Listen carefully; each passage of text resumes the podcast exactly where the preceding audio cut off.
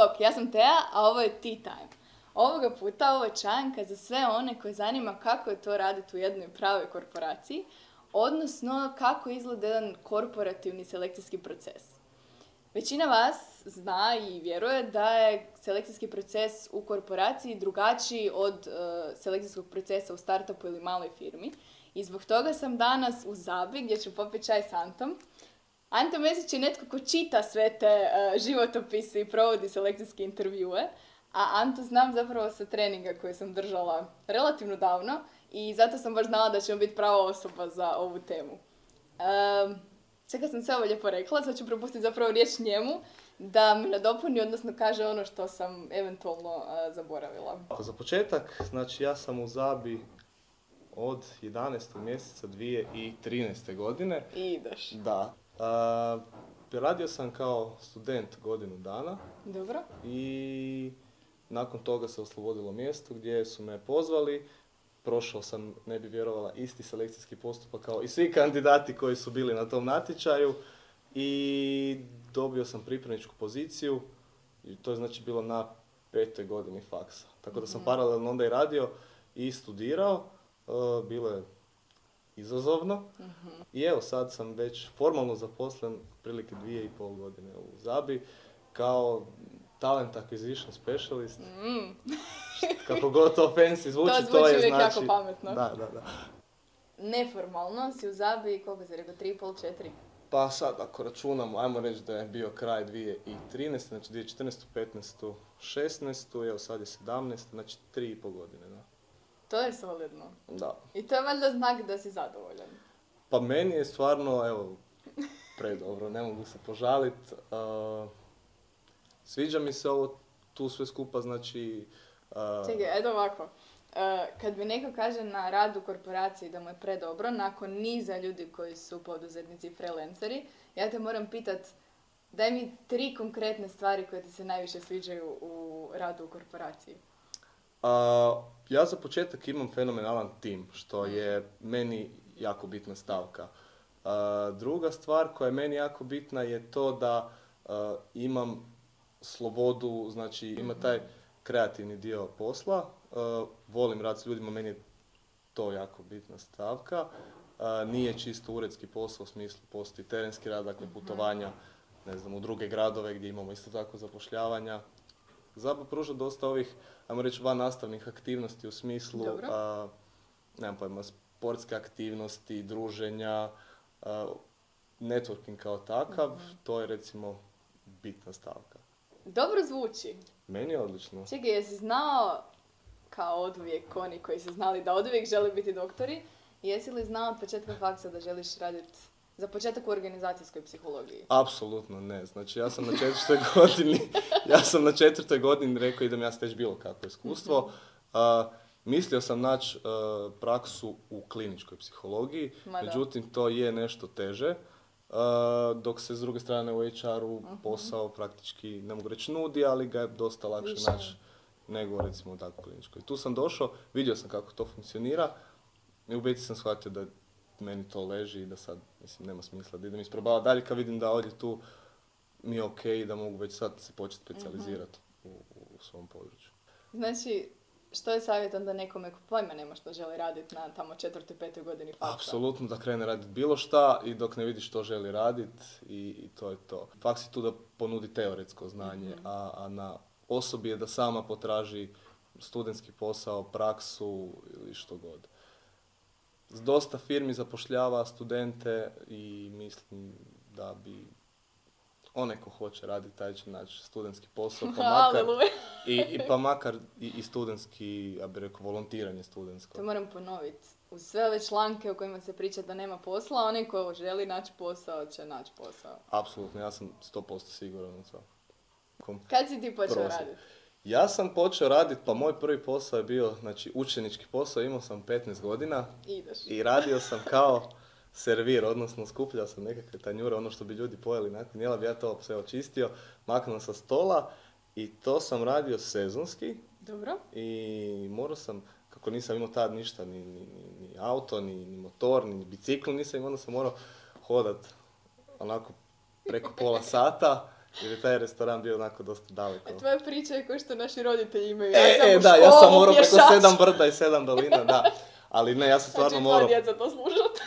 ja sam stvarno morao puno hodat, ne bi vjerovala, Dobro. a, ali ne znam, meni se isplatilo, ono, morao sam se dizat rano ujutro, inače nisam jutarnji tip, ali evo nekako se čovjek navikne, disciplinira i, i, i, i jednostavno to mu postane navika, tako da više nije, nije problem stvarno. I sad jedno malo stručnije pitanje, ali masa ljudi ima to nekakvo radno iskustvo koje nije nužno povezano sa njihovom strukom i sram ih je to staviti u životopis. Što ti A, kažeš na to? Ja mislim da osoba treba staviti apsolutno sve u životopis. E, Ne znam, ja u svom životopisu još uvijek imam te sezonske poslove. Dakle, to su bili sezonski poslovi u prodaji. Mhm. Tako da, mislim da osoba koja će čitat to može vidjeti da sam, naravno upišeš kratko što si radio. A, ono što sam recimo ja najviše tamo izvukao su baš te nekakve komunikacijske vještine, rad s klijentima. Svakakvih klijenata ima pa je to idealna praksa za, za, za, rad, za rad s ljudima u budućnosti. Fantastično. Znači, osnovna poruka, ne samo studentima, ti si krenuo raditi u srednjoj školi, je koja? Može se početi raditi odmah i ja savjetujem svima da krenete što prije raditi bilo šta.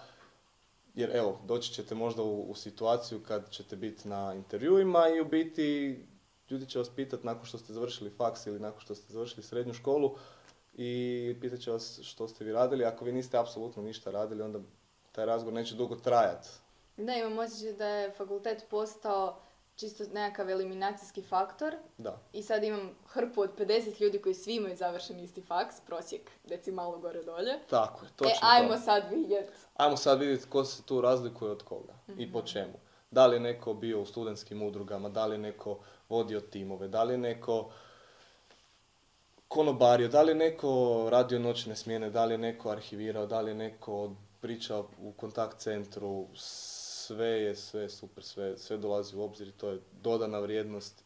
Recimo sad si ti student, mislim, očito ti nisi imao taj problem jer si radio od 15.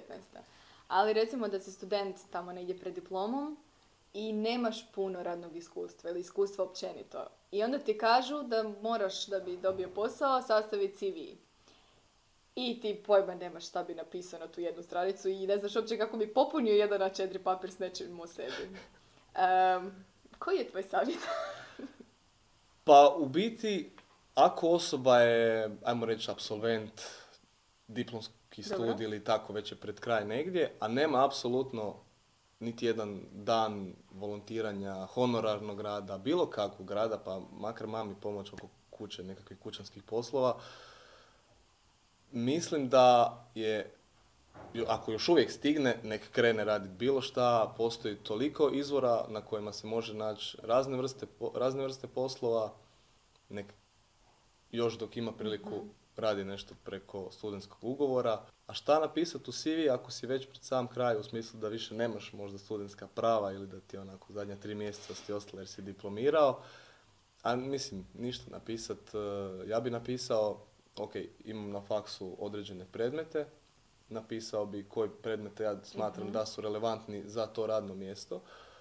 E, što sam naučio na tim predmetima, ne znam, uvijek se vraćam na ekonomiste jer mi je najlakše, ali recimo e, u banci je dosta bitno, bitno poznavanje financijske analize. A znam da na e, ekonomiji, barem, barem na ekonomskom fakultetu u Zagrebu, Imaju postoji, AFI.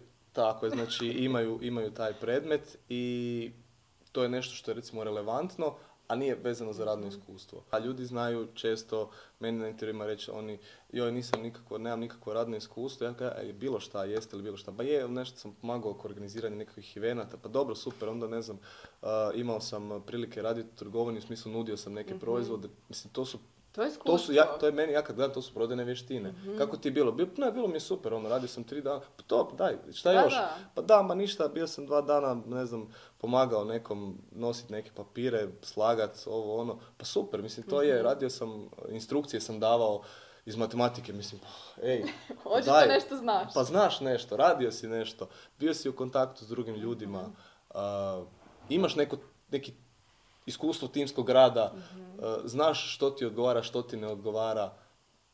To su jako bitne stvari za početak. Jako bitna stvar. I sad, ono što zapravo su komentirali e, često ljudi na tea time vezano za savjete za CV. I sad trenutno se preporučuju razno razne kreativne varijacije na temu, od snimanja videa do nekakvih templeta koji su šareni, ubaci svoju sliku, nemoj ubaciti svoju sliku. I sad često je komentar da to prolazi u startupima i nekakvim malim firmama, odnosno modernim novim industrijama, ali u onako ozbiljnim korporacijama to nije poželjno. Ili još bolje, shvatit ćete neozbiljno. koji je tvoj savjet po pitanju recimo ajde dizajna nekakvog klasičnog životopisa?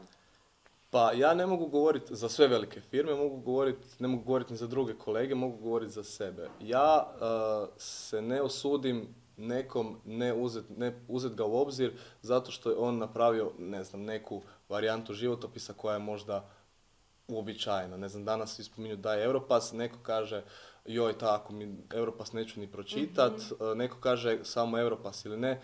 Smatram da je životopis u biti prva i u tom trenu jedina stvar koja, kojom se ti prezentiraš kao e, osoba, kao potencijalni zaposlenik svom poslodavcu.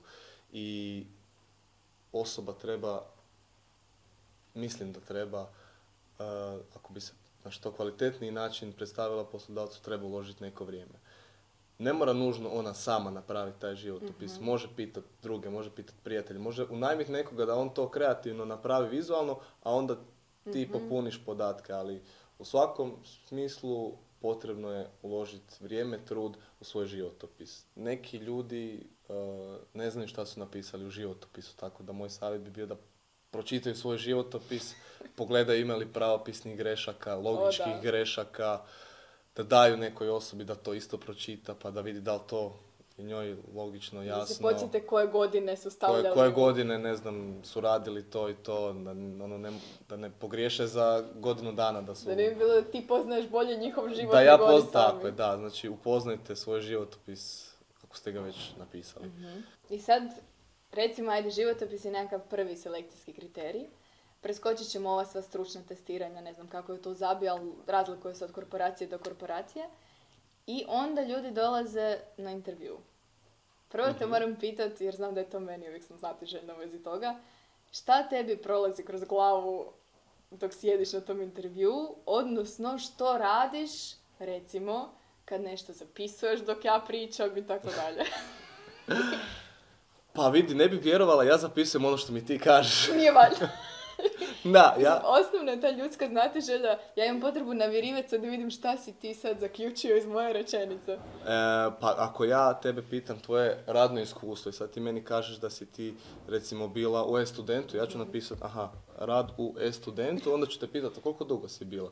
Onda će ti meni reći, ne znam, šest mjeseci, ja ću napisati šest mj, točka. A nećeš interpretirati to Ne, ja neću interpretirati to da si ti proaktivna, da si ti ne znam šta. Ja ću zapisati činjenice. Zašto? Zato što ja ako ću tebe razmatrat uh, za neki natječaj, ja moram znat između 30 ljudi koje sam ja vidio, ko je šta radio, po čemu ga distancirati, jer ja ne mogu zapamtiti 30 ljudi i samo o njima misliti, jer ja imam još pet drugih natječaja, tri druge employer branding aktivnosti uh, i sto nekakvih Ma jasno, mislim koliko ljudi prođe kroz intervjue. Da. Klasične stvari, radno iskustvo, motivacija, nekakve stresne situacije, rad u timu, to su klasična pitanja koja, ja mislim, više manje svaka firma radi manje ili veća, to su neke glavne, glavne komponente intervjua. Ja zapisujem o tome. Super. To, mislim da je to super input, da, ljudi mogu odahnut, ne razmišljati o tome šta ti trenutno radiš i koncentrirati se na ono što pričaju. Točno to mislim da se osoba treba koncentrirati na sebe i na to što će reći. Ne koliko brzo će ona govorit, koliko će mahat ili neće mahat rukama. To nisu, bitno je, bitno je sadržaj. Naravno, nekad je bitno na koji način ti to kažeš, ali u pravilu nekako prosječno normalno ponašanje u smislu gestikulacije, mimike, brzine i tonaliteta govora, sve što je u prosjeku je ok. Bitno je da ne odskače od nekakvog, eh, ajmo reći, prosjeka. Meni je bitno sadržaj. I jako puno ljudi ima jednostavno ljudima je to stresno, to nije nešto što ja uzimam za zlo. Mhm.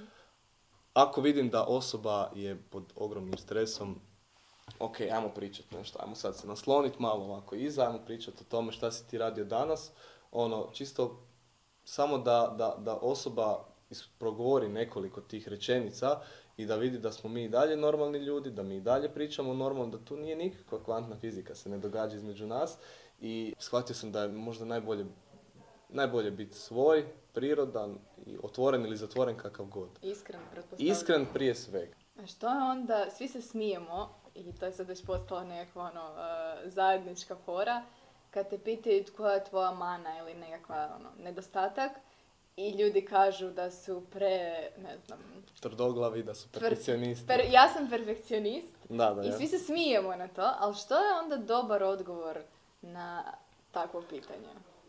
Kad mi neko kaže da je perfekcionist, ja ga pitam za početak zašto misliš da je to loše ili zašto mislite da je to loša osobina, onda on kaže ili ne zna šta bi rekao ili kaže a, pa ne znam onda to mi uzima previše vremena. Ok, znači sad znamo perfekcionist pa onda ok, ti si bitnije ti je točnost nego brzina. Dobro, ako misliš a, da ti je to mana, što si ti napravila po tom pitanju? Onda ona kaže nešto š- suvislo ili nesuvislo, ali u pravilu nije bitno šta je njoj mana, bitno je ona šta je, bitno je što je ona napravila po pitanju te mane. Da li za početak ona osvijestila to? Da li ona radila na tome? Na koji način je radila o, o tome i, i šta ona općenito misli o toj mani? Meni ljudi kažu tvrdoglav sam, ne znam, iskren sam, e, napitan za, ne znam zašto mi to smatrate da je to loša stvar. Uglavnom, mislim da je plus veliki ako osoba, iako znači zna šta ću te pitati znam, znaš da ću te pitati koja je tvoja jaka strana, koja je tvoja vrlina i pitat ću te koja je tvoje područje razvoja, u čemu nisi najbolji, a, što, što, bi, još, što bi još razvijao i- ili to je nekakva varijanta. Ja ne idem na ono tipično što je tvoja mana. U čemu bi se ti još razvijao, a tiče se tvojih, ne znam, osobina ličnosti, takozvani, ne znam, možda soft skills neki, a, čisto da vidim da osoba ima nekakav plan za svoj razvoj sebe, karijere, svoje, sebe kao profesionalca u poslu. A što se tiče prednosti, nekakvih jakih strana, velika većina kaže ja sam komunikativan, ja sam uporan, Da, svi su. svi su. Što je to što tebe razlikuje od drugih? Što je, koja je tvoja dodana vrijednost koju bi ti donio u tim? To mi reci. Svi su komunikativni. Očito nisi kreativan kad to kažeš jer to svi govore. Mm. I sad kad smo prošli ove sve savjete, nikako, kako se osoba može pripremiti za razgovor za posao? Pa za početak ona vidi neki natječaj. Pročita taj natječaj, vidi da možda dvije rečenice su njoj jasne u tom natječaju i iako tu piše stranicu i po teksta, ona blage veze nema o čemu se tu radi i kako taj posao bi izgledao zapravo. E pa onda, naravno ima puno varijanti kako se pripremiti prije nego što se uopće prijavi na taj natječaj, a to je, ne znam, za početak može otići na Google i onda napisati taj, taj naziv radnog mjesta, što bi se tu radilo. Mo- po mom iskustvu najbolje je pitat neku osobu koja možda zna neku drugu osobu ili ona radi taj posao, daj ti meni onako to zdravo seljački objasni što se tu točno radi. Koje komponente e, e, taj, taj posao ima. Da li je to prodaja, kakva je ta prodaja, koliko tu ima administrativnih poslova, koliko tu ima uredskog posla, koliko tu ima komunikacije sa timovima, koliko tu ima timskog Da, rada. kako izgleda svaki dan Kako prosječan? izgleda jedan prosječan, tipičan dan na tom radnom mjestu. I onda kad sazna, kad dobije neku širu sliku, kad zna složiti ona sama tri, četiri suvisle rečenice o tome šta se tu radi, onda treba razmisliti prvo da li je to posao na kojem se osoba vidi. I onda na razgovoru za posao, po čemu ti procjeniš ako već osoba možda nije uspjela dobro procijeniti je li ta, to je radno mjesto za nju, po čemu ti to procjeniš? Pa ono što ja osobu prvo pitam je, dobar dan, vi ste se javili kod nas na natječaj. Ona kaže da. Ja pitam na koji natječaj ste se vi javili. I onda ako osoba ne zna na koji se natječaj javila, onda vidim da nije baš previše A motivirana. da ima takvih. Ima, ima, ne, mislim, meni se puno direktora a, smije i ruga kad ja pitam takve ljudi, a, kad ja pitam ljude to pitanje, ali ne bi vjerovala, postoji 15-20% ljudi koji ne znaju na koji su razgovor došli. Pa- Pazi, prošli su testiranje, prošli su sve i onda dođu i ne znaju na koji su razgovor. Ok, ne uzimam ja to za zlo. Pitam ja njih, Ti si dobar neki ispitivač. pa ja ne bi odmah, ja ne, ne, ne, odsjecam e, u smislu ljude koji su jednostavno, eto tako, nisu se snašli na prvu. Onda ja njih pitam, ok, imate li vi predođbu što se na ovom radnom mjestu radi? Pročitali ste znači? Da, da, da, jesu. Što se radi na tom mjestu? Onda on meni kaže nešto generalno. Nešto, pa ja volim raditi to i to. Dobro, ali što, se, što ste pročitali što se radi na ovom radnom mjestu? Onda, ako osoba ne zna reći jednu, dvije rečenice, to mi je prvi alarm da ta osoba možda nije motivirana, jer 80% drugih će mi reći ono iz natječaja, ne znam, to i to se radi. I ok, vidim ja da to je naučeno i pročitano, ali ta osoba je bar naučila i pročitala za razliku od nekih koji ne. Nije mi, nije mi eliminatorno, ali mi daje dosta dobar uvid u to koliko je mhm. osoba za početak motivirana. Koja su nekakva, što je na kraju presudno, hoćeš li tu osobu izabrat za to radno mjesto ili ne? Pa ovako, presudno, gle, ja smatram da za većinu pozicija, ne kažem za sve, ali za većinu pozicija su bitne tri komponente. Mhm. To je motivacija koja se vidi kroz to. Da li osoba, ne znam, pročitala natječaj, da li se raspitala o tom poslu, zašto se ona prijavila tu, što je to što nju motivira, je li to znanje, je li to uh, financijska očekivanja, je li to reputacija, je li to, nije bitno. Šta je to što nju motivira? Mhm. Druga stvar je uh, radno iskustvo, odnosno želja za stjecanjem radnog iskustva. Dakle, osoba ne mora imati radno iskustvo, ali ako ona ono vidiš da iz nje gori da, da, bi ona, da bi ona to radila, da ona je spremna sve, nositi kave za početak, ali ono vidiš da, da ono hoće to raditi, to je nešto opet vezano za motivaciju, ali ta osoba je možda i radila nešto u tom smislu, pa u tom da, ima radnog iskustva, komponente mhm. radnog iskustva. Treća stvar je e, osobine ličnosti, ali u tom smislu rad u timu, kako se slažeš, e, kako to izgleda kad ti nisi uvijek u pravu. Jesi li nekad neko nešto rekao da je loše napravio, biti si shvatio da je to on napravio e, dobro, a ti si taj koji si ga mhm. okrivio. Kako se slažeš s tim da imaš, mislim ne kako se slažeš, nego jesi li imao nadređenog nekad, e, kako je to bilo, jesi li se ikad sukobljavao s njim, kako je to izgledalo, jednostavno sama, sami taj dojam, kombinacija, miks svega toga je na temelju čega ono se donese neka odluka.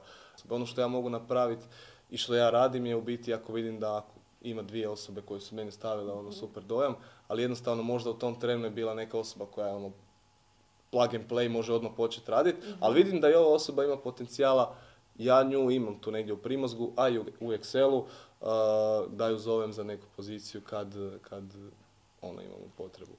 Što znači da zapravo ako ne dobiješ posao sada... Tako je. E, da, to sam ti htio reći. znači, koliko sam shvatio, velike firme kažu, ono, vi ste kod nas u bazi, onda sad ljudi misle, da, ta baza, možeš misliti te baze. baza je bio ovako moj život, sve i to je to. Da, mislim, ta baza stvarno postoji i to je kod nas. Mi imamo nama je, nama je ta baza bitna. Prvo zato što je puno efikasnije. Vidio si osobu, ako ti je bila dobra, nećeš raditi ponovo natječaj. Znači, puno jeftinije, puno brže i ja ću jednostavno pozvati tih uh, pet ljudi koji su na mene ostavili dobar dojam, a nisu dobili posao i onda ću ih poslati na razgovor. Nema puno zapravo filozofije kad čovjek Nema, tako da, da. Uh, ja razumijem zašto možda neki ljudi stvaraju filozofiju toga, to je zato što ne znaju kako to sve skupa izgleda iz prve ruke. Nadam se da će im evo danas da, ovaj razgovor barem donekle otkriti kako to izgleda. Nije to nešto prekomplicirano, nije to presloženo, samo budi iskren, otvoren i pripremi se. mm Prije svega. Eto, to je onako za kraj moj nekakav savjet. I sad ću te još pitat, meni je zapravo super nešto o čemu još nismo pričali danas, mhm. a to je ti ne samo da si radi od 15. godine, ti danas imaš puno stvari kojima se baviš uz puno radno vrijeme i posao na puno radno vrijeme. Da. I meni se jako sviđa tvoj taj stav prema poslu i životu općenito, iskoristi najviše što možeš. Sad imaš li možda neku poruku, ono rečenicu dvije za ljude koji uh, su demotivirani, ne ide im s traženjem posla ili su na zadnjoj godini faksa pa ne znaju u kojem smjeru bi išli?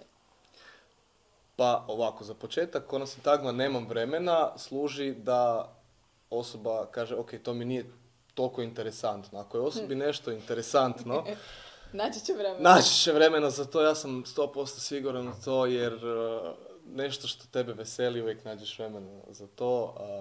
Osim, osim što radim puno radno vrijeme tu, bavim se sportom sad u zadnje vrijeme pet puta tjedno. Ideš. Stvarno me to veseli, radim poslove sa strane, dosta me zanimaju te statistike, analize, pa se i time bavim uh, honorarno. Bavim se i nekakvim drugim stvarima nevezano za to, totalno van moje struke. I sve čovjek stigne. Nisam neki preorganiziran tip, ali jednostavno stigneš sve kad, kad ti je to bitno. Može se, znači. Apsolutno se može, mislim najlakše reći ne mogu ja to i okružiti se sa ljudima koji isto tako govore da ne I to mogu. Je, to je isto super. I onda je meni lakše jer i on vidim da je u istom problemu I koji sad ja. mi sjedimo na I sad mi kavi i sjedimo i, pričamo žalimo se. da je- I da, jer negdje drugdje je svima bolje i lakše. Ne znam, možda je, ali meni je tu sasvim dobro, tako da... Bitno je da, ja smatram da taj nekakav lokus kontrole eh, je unutar te osobe, u smislu da je osoba svjesna da je ona odgovorna za svoje ponašanje, svoje uspjehe i svoje neuspjehe. U velikoj većini. Meni je žao što nismo danas stigli o tome više pričat, ali prioritet je bio proći ovaj selekcijski proces, doći ćeš ti još jedno. Da pače, bilo bi mi drago. Hvala ti na druženju. Nema problema. Hvala E, tebi što si me pozvala. Uvijek. Mislim, barem još jednom. E, I hvala vama što ste zapravo nas odslušali danas do kraja. Ako vam je nešto posebno bilo zanimljivo da vam je zazvučalo, natipkajte u komentarima ispod videa. Ili se pretplatite, što mi i dalje jako glupo zvuči, zvuči, ali pretplatite se na kanal da saznate za svaku sljedeću čajanku prvi. Lajkajte video e, i zapravo predložite teme koje vas zanimaju i o čemu bi još htjeli slušati. To bi bilo sve za danas. Uživajte u ostatku dana i čujemo se. Fuck. Pokušavam, znaš ono da kad ih režem da baš nije da sam u Da, da, jednom da. kadru tu, a u drugom sam